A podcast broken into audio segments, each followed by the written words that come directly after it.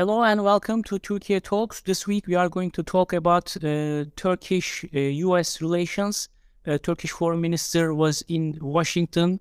He met with his counterpart, uh, and uh, many issues were on top of the agenda, like uh, F-16 procurement of Turkey and other bilateral issues, war against terror, and all other stuff. We are going to talk this questions with Richard Outzen and Kadir Üstün. Welcome both. Hello. Good to be here. Uh, Kadir, you were with the foreign minister uh, yesterday.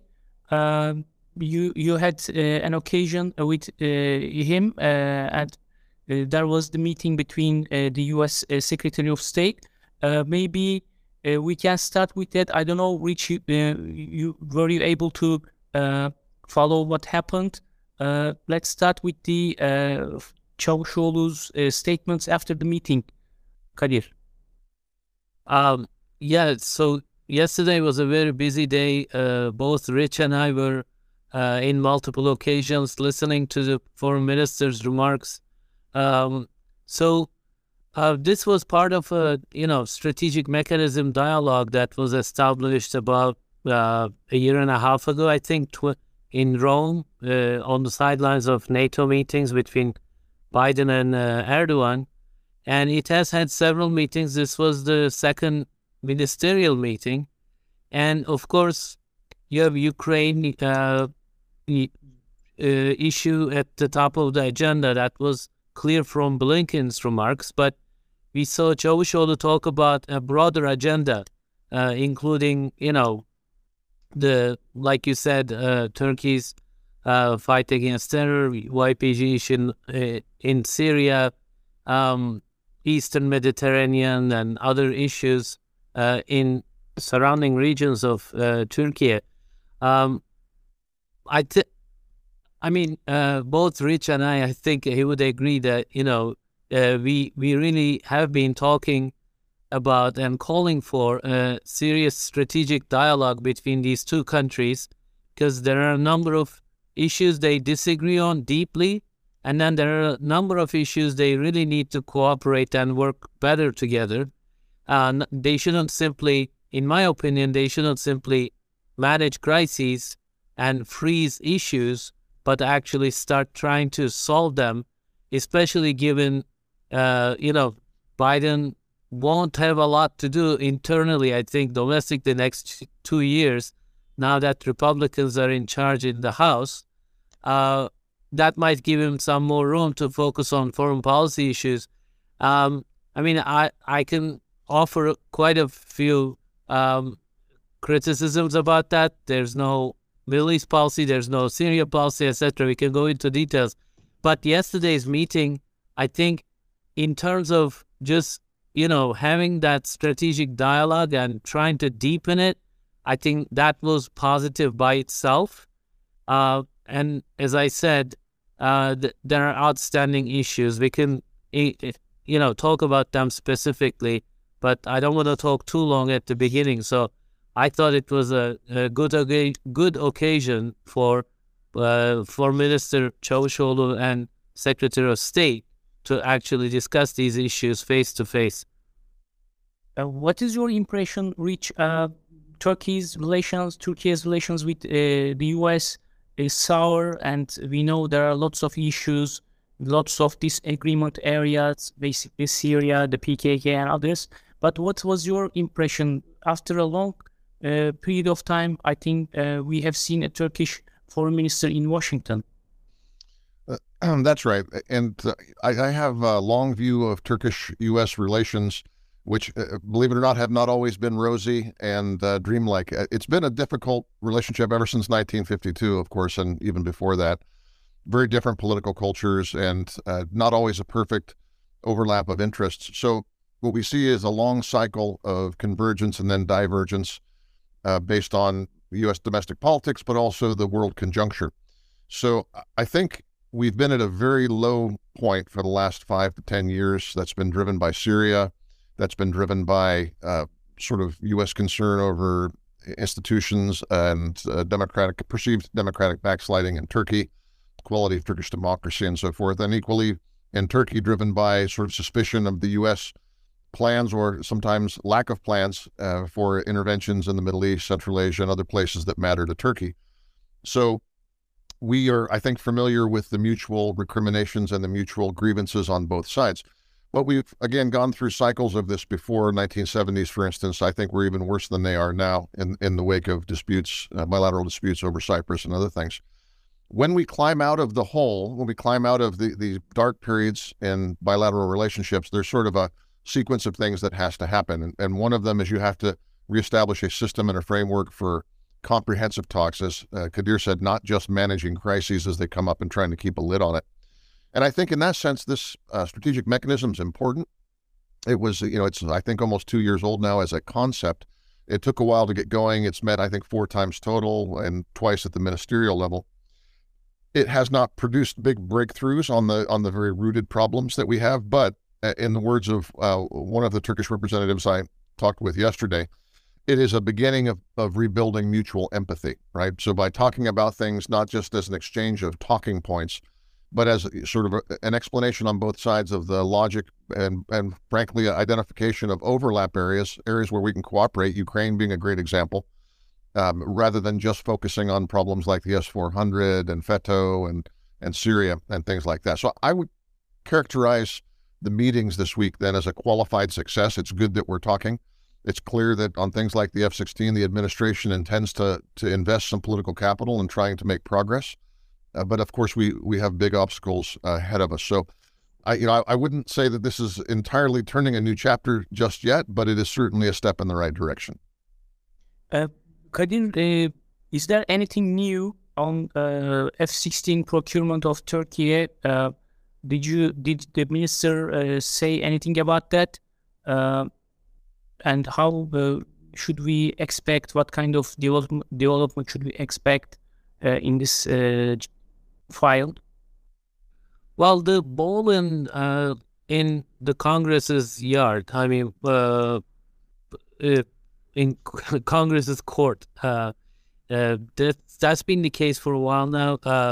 like Reid said, the White House have expressed their support, and they have kind of informally already talked to Congress, but uh, right now they seem like they're more ready to move to the next stage, which is the formal uh, notification. But of course, there is still uh, probably a couple months, uh, several weeks at least.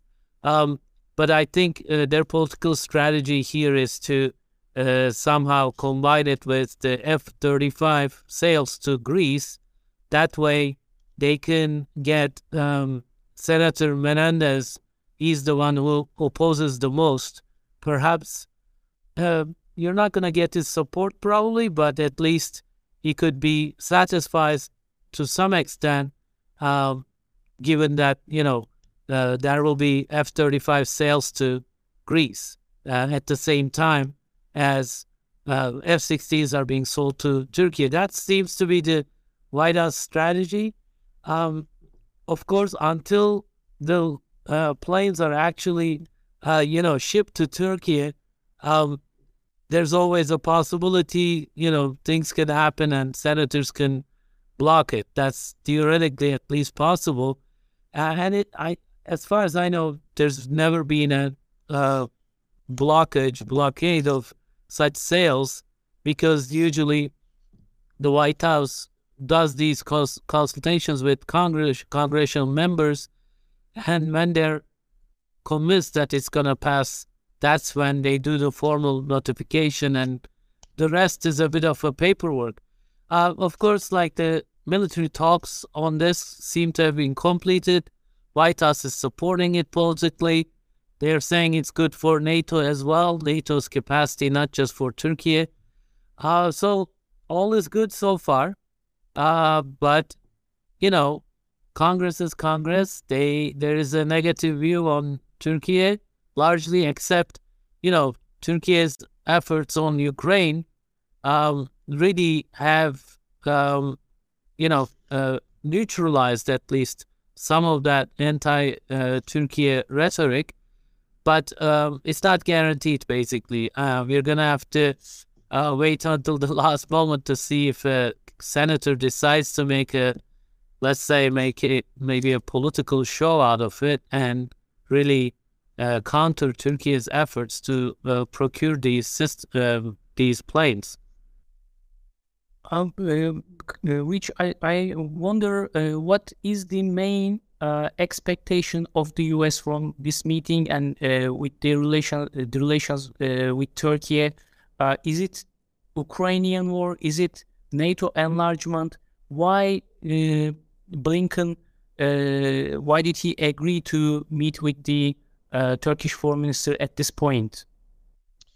Well, I, I think that uh, there was a lot of energy from the Turkish side to try to put these meetings together. And uh, the Turks have been pressing, Ankara has been pressing through its embassy here and, and uh, through discussions with our embassy in Ankara uh, to have this sort of a conversation. Of course, political attention is short in Washington. And, uh, you know, even this week with President Biden being embroiled in something of a, a we'll say, political difficulty over uh, handling of classified materials and things like that.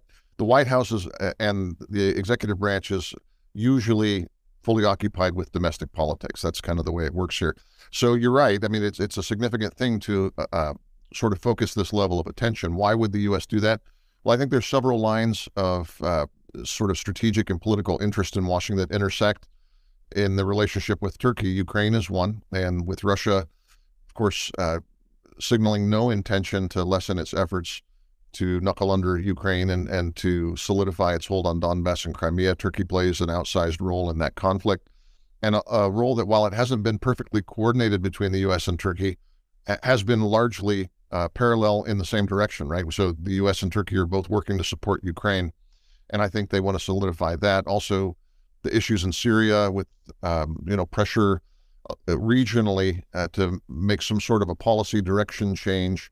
There's countries in the Gulf. Uh, Turkey signaled not, if not a desire to normalize, then a, a, desire to engage more with Damascus in order to sort of move towards a, solution. Uh, there's the tensions in the Mediterranean. There's the situation in the Caucasus.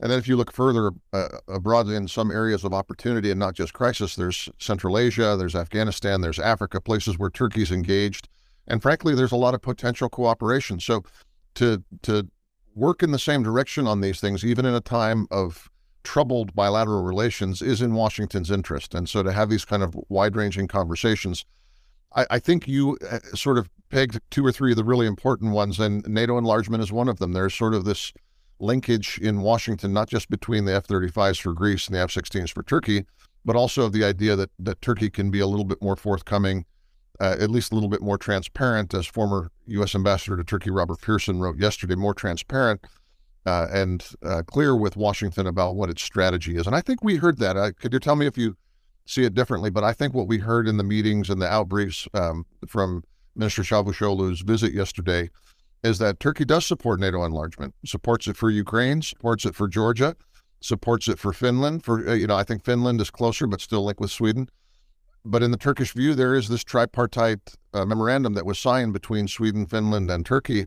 And Turkey's not going to simply ignore that and jump right to uh, full acceptance absent some movement on, on PKK related issues. So I think all of those play into why Washington had time for these meetings and, and is anxious to see them succeed.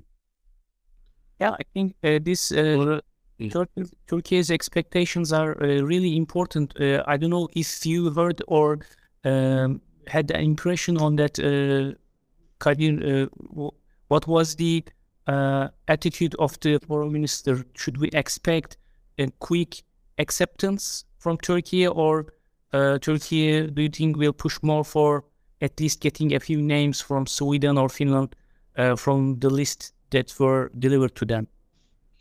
Uh, yeah, I mean, NATO membership, like Rich mentioned, um, Turkey actually has been supporting the open door policy for a long time. That's often forgotten.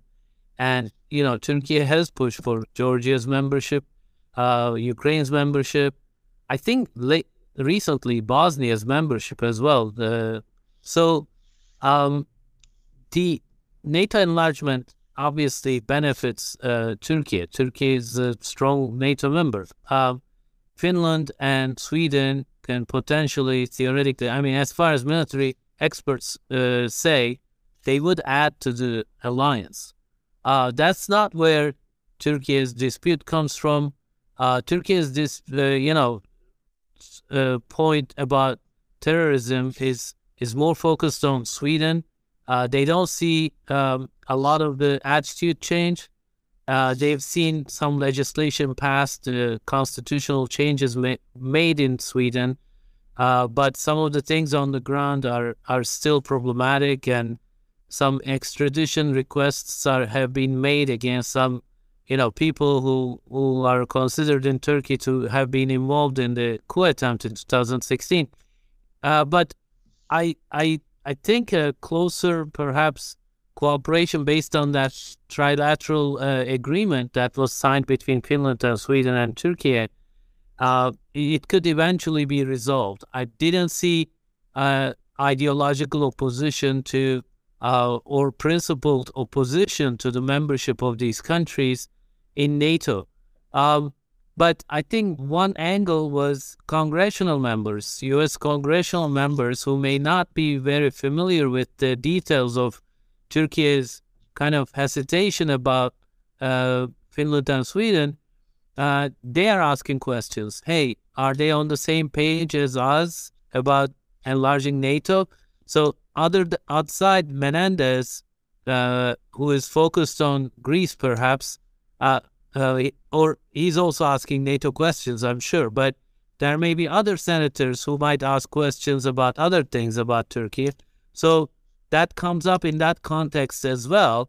And from what I could see, like Rich said, uh, Foreign Minister uh, conveyed a clear message that Turkey is not opposed to enlargement, is not opposed to specific countries' membership, but they want reassurances that, you know, these countries care about the security of of Turkey, especially in terms of counterterrorism. So um, I'm I'm of course it's not going to happen before the elections, and I think next NATO summit is not uh, until June, something like that. Uh, so uh, this will be a while, but I uh, there is some sort of there's this debate. Is it related to F-16s? Uh, do you do you want Turkey to say we will accept Finland and Sweden if you give us F-16s? And vice versa. That debate, and officials are saying, oh, there should be no like linkage between the two. But politically, there is some linkage because congressional members will want reassurances from the White House that somehow, you know, on the big issues, Turkey and U.S. were on the same page.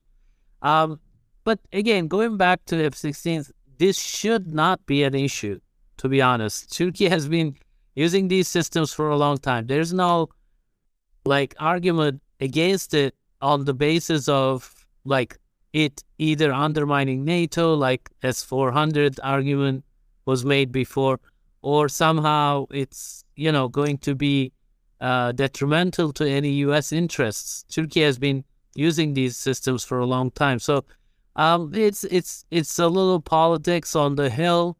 Uh, it's I don't want to minimize it. It is serious, but at the same time, there is some politics involved, and there is a question between whether this NATO enlargement uh, should be tied to the F-16 uh, sales. If if I could just add add one uh, coda to that as well, it's it's not just Capitol Hill. I saw Ragip Soylu's tweet this morning about the uh, the Economist's cover on uh, the elections in Turkey, shall we say? It's a, it's an entire issue apparently devoted to that, with uh, the title of Turkey's dictatorship cover, right?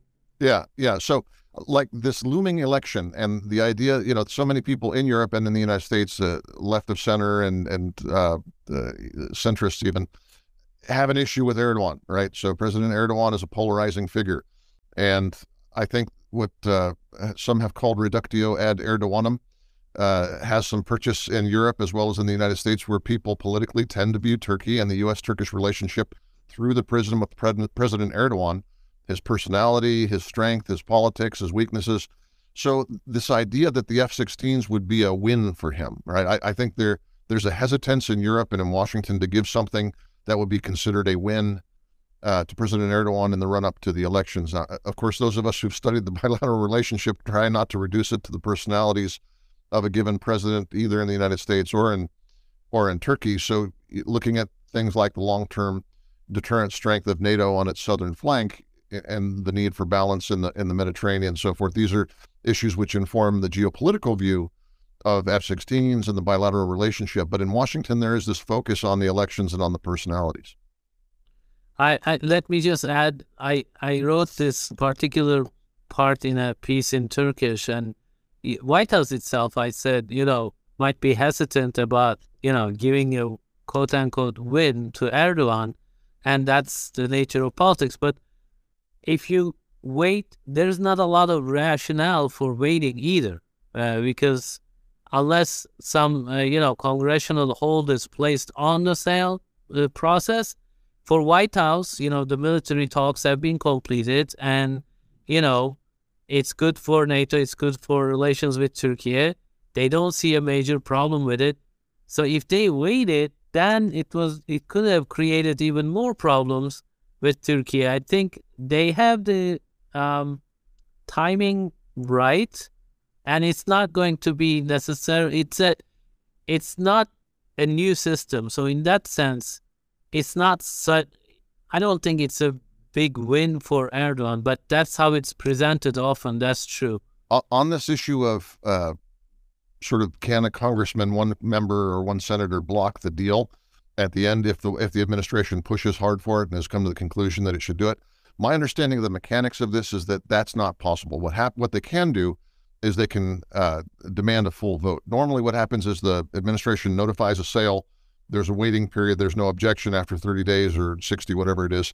The sale goes through. But a senator uh, can, and there's been at least one senator who said he would um, demand that there be a vote on it. You know, they can put a hold. But if the administration uh, pushes for it, I mean, if President Biden invests the capital with his leadership on the House and Senate side, especially on the Senate, uh, then they're probably going to uh, win that vote. Uh, that's the history of it. There has been no case in which a major sale that a U.S. administration of either party has pushed for that, when brought to a vote, has failed. So, uh, as Kadir said earlier, the president probably won't do that unless he thinks he's got the votes lined up already. But if that deal is done and the Pentagon, State Department, and the White House all support it, I don't think it can be stopped. It can be certainly turned into a circus, uh, but it, it probably won't be stopped if that's what President Biden chooses to do. That's right. Yeah. Uh, I will. Uh, I was going to ask uh, questions about the Syrian policy and that issue, but uh, because you mentioned uh, the Economist uh, you know, always we have seen this in the Western media, mainstream media, you know, painting Turkey in a certain way, you know, this word of authoritarianism, etc.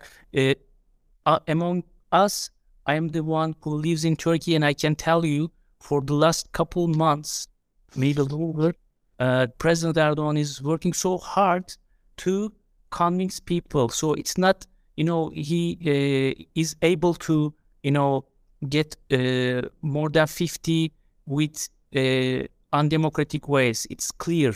Uh, he has uh, worked on minimum wages, early retirement.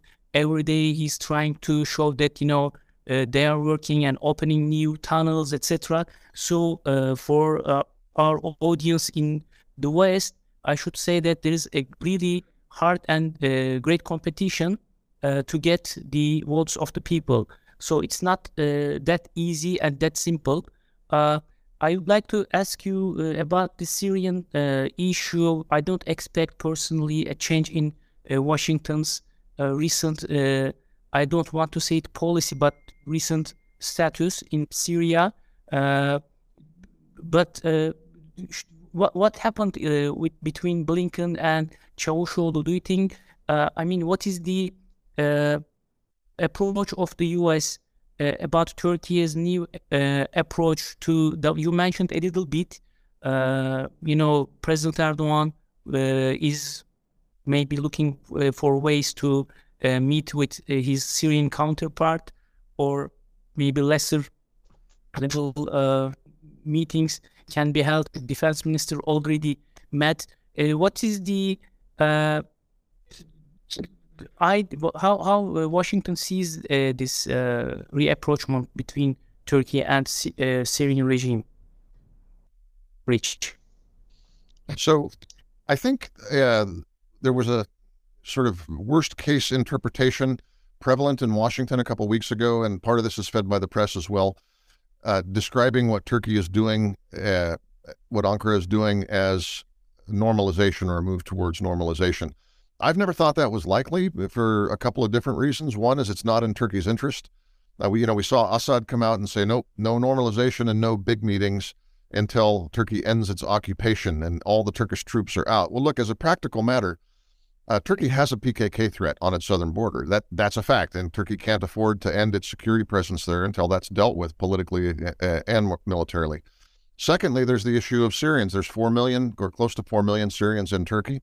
There's another what five million or so uh, Syrians who live in areas that Turkey is helping to stabilize in the north right now. And for Turkey to simply walk away from that right now would engender another humanitarian catastrophe and probably lead to widespread retaliation of the regime against the oppositionists there. So I, you know, it, it's not a situation where Turkey can really afford to do that. But I think what we heard from the the Turks in Washington this week from the Turkish delegation was that look, we can't do anything about moving towards a political solution of this conflict unless we engage with them. And engagement doesn't mean legitimization. Engagement doesn't mean normalization. Engagement doesn't mean that all of a sudden uh, President Erdogan is going to align himself with Assad uh, and the Russians and and against Western interests there, because Turkey shares much of the Western interest. Turkey does not want to see Assad uh, sort of legitimized after what he's done. Turkey does not want to see another humanitarian catastrophe. Turkey wants to see continued humanitarian assistance uh, into the area. Uh, and by the way, Turkey is now engaged in uh, a real competition uh, and conflict, sort of under the table level in Iraq and Syria with Iran. So part of what we see in terms of the outreach and, and diplomatic uh, talks between uh, Turkish officials, Russian officials, and to some extent the outreach with Assad is driven by this realpolitik, the idea that to preserve its interests, uh, Turkey has to engage, but that does not represent a flipping of its of its strategic position and general alignment, other than the YPG issue, which is a significant one, with regards to the end of conflict issues. So I think what happened this week is is that Ankara tried to, uh, that Minister Çavuşoğlu tried to assuage American concerns and say, look, don't worry, we're not making a deal with Assad. We're not you know, going back on sort of the, the things that we do have in common as interests in Syria, but we're trying to be pragmatic here. What what about uh, Turkish-Greek relations? I think uh, this is one of the priorities. Uh, you already mentioned that uh, Turkey's purchase of F-16s can be aligned to F-35 purchase of uh, Greece. Uh, Foreign Minister Çavuşoğlu talked about the recent developments in the Aegean Sea. You know, uh, Turkey is expecting uh, Greece to disarm uh, the islands, uh, which should be so. Actually, is there anything new about that? Is what what I think the foreign minister brought this issue to uh, Blinken's uh, table. Uh, what was the reaction? What, what is the reaction he got from the American side? Well, the reaction, I didn't hear much about it, but uh, Turkey has registered its concerns about this. Uh, one thing is, you know, uh, it plays to domestic Greek politics probably to have American, you know, bases in, in Greece and then say that this is somehow going to protect Greece against Turkey. Um, but obviously, the U.S. administration will, you know, see it that way. It won't. They they deny that it's it's an activity against Turkey or somehow to counterbalance Turkey. Um, but Turkey is concerned. They they they say you know, there's been a balanced policy between Turkey and Greece. United States, whatever, you know, systems or, or weapon systems or strategic support they've given to these countries, they always sought to balance it between the two. But both these uh, American weapons that were placed in some of the islands in the Aegean Sea, as well as lifting of the embargo, uh, arms embargo to Cyprus, uh, these were uh, problematic decisions, and they do want answers. Um, we've discussed with this with you, Bora, many times. Um, at the end of the day, Turkey is is very self confident, and, and I don't think they're super scared of uh, Greece, but that's not where the discussion should be about, right? This, these are neighboring countries. They should be, they're NATO allies. They should be cooperating. They should be doing things together, etc. So it's not that's not where the concern is, but the concern is uh, where the U.S. strategy might be headed, and uh, there are definitely concerns about the sales of potential sales of arms to uh, Greek Cypriots that would change the balance in the island. Um, you know, the uh, Tur- um, uh, Turkish side on the island has been, you know, uh, seeking to gain their rights and etc. That's a, that's a long-standing, very important uh, frozen conflict, but it has the potential to flare uh, because there are, you know, energy resources founded around the island, etc. So this is a complex issue, but the investment, military investment, especially in Greece, uh, is a is a concern for uh, for Turkey. But I haven't seen a clear reassurance about that given to Turkey about uh, you know um, on the con and, and I don't expect them to say it anytime soon, especially the dynamic we talked about earlier uh, on on in Congress uh, there is a pro-Greece sentiment. Uh, it could derail the potential F-16 sales if, you know, if the administration were to try to uh, tell Turkey that, oh no, they weren't going to support Greece and they weren't doing these things to to extend uh, to support Greece. I'm just talking hypotheticals here, but administration has to walk a careful line, so I'll give it to them as well. Uh, but Turkey remains concerned. Um, and is it the top of the agenda? Um, I don't think so, but it is pretty high up in the agenda. Five, top five items, I would say. Uh, so that's going to continue to be a cons- uh, issue between the two. Uh, Rich, you are uh, a geopolitical analyst, you know uh, much better than uh, many of the people probably in Washington. Uh, Turkey is one of the key, maybe the key country in the region if you want to contain Russia.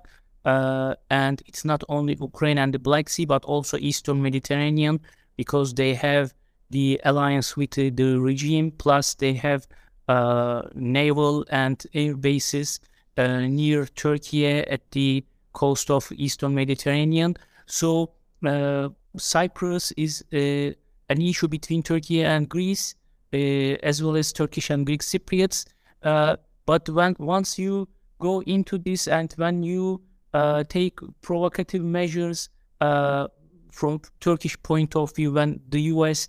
you know starts educating, training Greek Cypriots, so it will at some point there is possibility of an escalation between Turkey and Greece. Do you think? I mean, I really don't understand wh- why it's happening.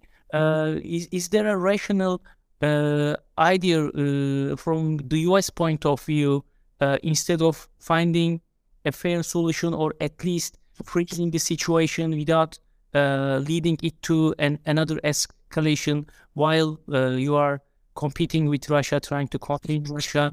Um, how, how do you evaluate the US attitude and policy on that Eastern Mediterranean is uh, an important region and question in terms of energy and geopolitics? As a uh, geopolitical an analyst, uh, I'd like to hear your opinion on that regarding Turkish American foreign ministers meeting. Sure. Well, you know, I, I think the U.S. has not produced a comprehensive strategy for the Eastern Mediterranean we don't have a strategy really for Syria, at least not one that's evident. Uh, certainly, there's the adherence to UN Resolution 2254, UNSCR 2254. But really, I, I, don't think anybody can figure out what exactly is the end game for the U.S. with regards to Syria. What exactly is the end game uh, for the U.S. with regards to uh, energy resources and energy sharing in the Eastern Mediterranean? There's uh, sort of a big gap to the extent that Washington talks about energy in the Eastern Mediterranean. It doesn't talk about Turkey at all. It talks about trying to foster cooperation between other countries, littoral countries in the Mediterranean. Uh, but but I think this, like as ge- from the lens of geopolitics, uh, there's a big gap in synoptic thinking. We're not thinking of this region as a system, right? We're thinking of it as discrete problems, and we're thinking of it as a series of discrete problems that we have to manage, primarily uh, with concern for domestic politics, right? So nobody wants another big war in the Middle East after Iraq and Libya and all that. So that that limits what we're going to do. The appetite for uh, sort of new energy on the Syria file. We're definitely uh, invested in Israel security. That's one strong part of our uh, policy with regards to the, the Mediterranean in general. I, I, don't think that we can think of U.S. training of uh, Greek or Cypriot uh, Greek forces in that same way. It's not like it's it's categorically different from our support to Israel, but there is a general sympathy uh, for the Cypriots and and for the Greeks, and and there's larger um, sort of diaspora communities in the region or in the United States from that region, and not a very active uh, Turkish diaspora in the United States. So the voices we hear from the region tend to be uh, those coming from Athens and uh, from the, the Greek Cypriot side, uh, and and they are painting a narrative of threat. They, they say that look after what's Turkey Turkey's done in the Caucasus and in Libya and in Syria and elsewhere, it's an aggressive power. And so they're selling in Washington this idea that that aggressive power could be applied against uh, the Greeks in Cyprus or in the Mediterranean. The, the Greeks appear to, at least at some level, actually think that there's a chance that Turkey will try to question uh, Greek sovereignty over some of the islands uh, in the Aegean. And, and this has purchase in Washington because Washington has been, uh, again, engaging in reductio ad Erdoganum, which is to seeing everything through the lens of President Erdogan. And frankly, some of his rhetoric uh, and some of the things said in um, in frustration, really, I think, in Ankara about the Greek positions and sort of very vocally anti-Turkish positions taken by uh, Greeks, including by, by uh, the Prime Minister in the U.S. Congress. Uh, you know, this leads to harsh words on each side, and those harsh words, combined with Turkey's military activism over the last several years, explain a lot of why there is this lack of balance because Washington, to the extent that it's concerned with the Eastern Mediterranean, tends to see Turkey as the thing that's upsetting the status quo. So it's almost a, a deterrence rather than the traditional posture. If you you know go back to the 70s and, and 80s, which you know the United States understood this is a difficult relationship and that the, they need to play sort of a balancing role and a stabilizing role. So I, we'll wait and see if that changes over time. If there's a maturation of um, the strategic mechanism, if there's better dialogue, perhaps there'll be some uh, more outreach to Turkey to to try to bring them together uh, with the Greeks and address both sides' concerns. But uh, to go back to your original question, I think this is an area where we it's kind of on the borders of the Middle East, on the borders of Europe. We don't want to be super active. There's this pivot to Asia, and people just don't want to mess with solving these very difficult problems. Ergo, we have no real regional uh, systemic approach.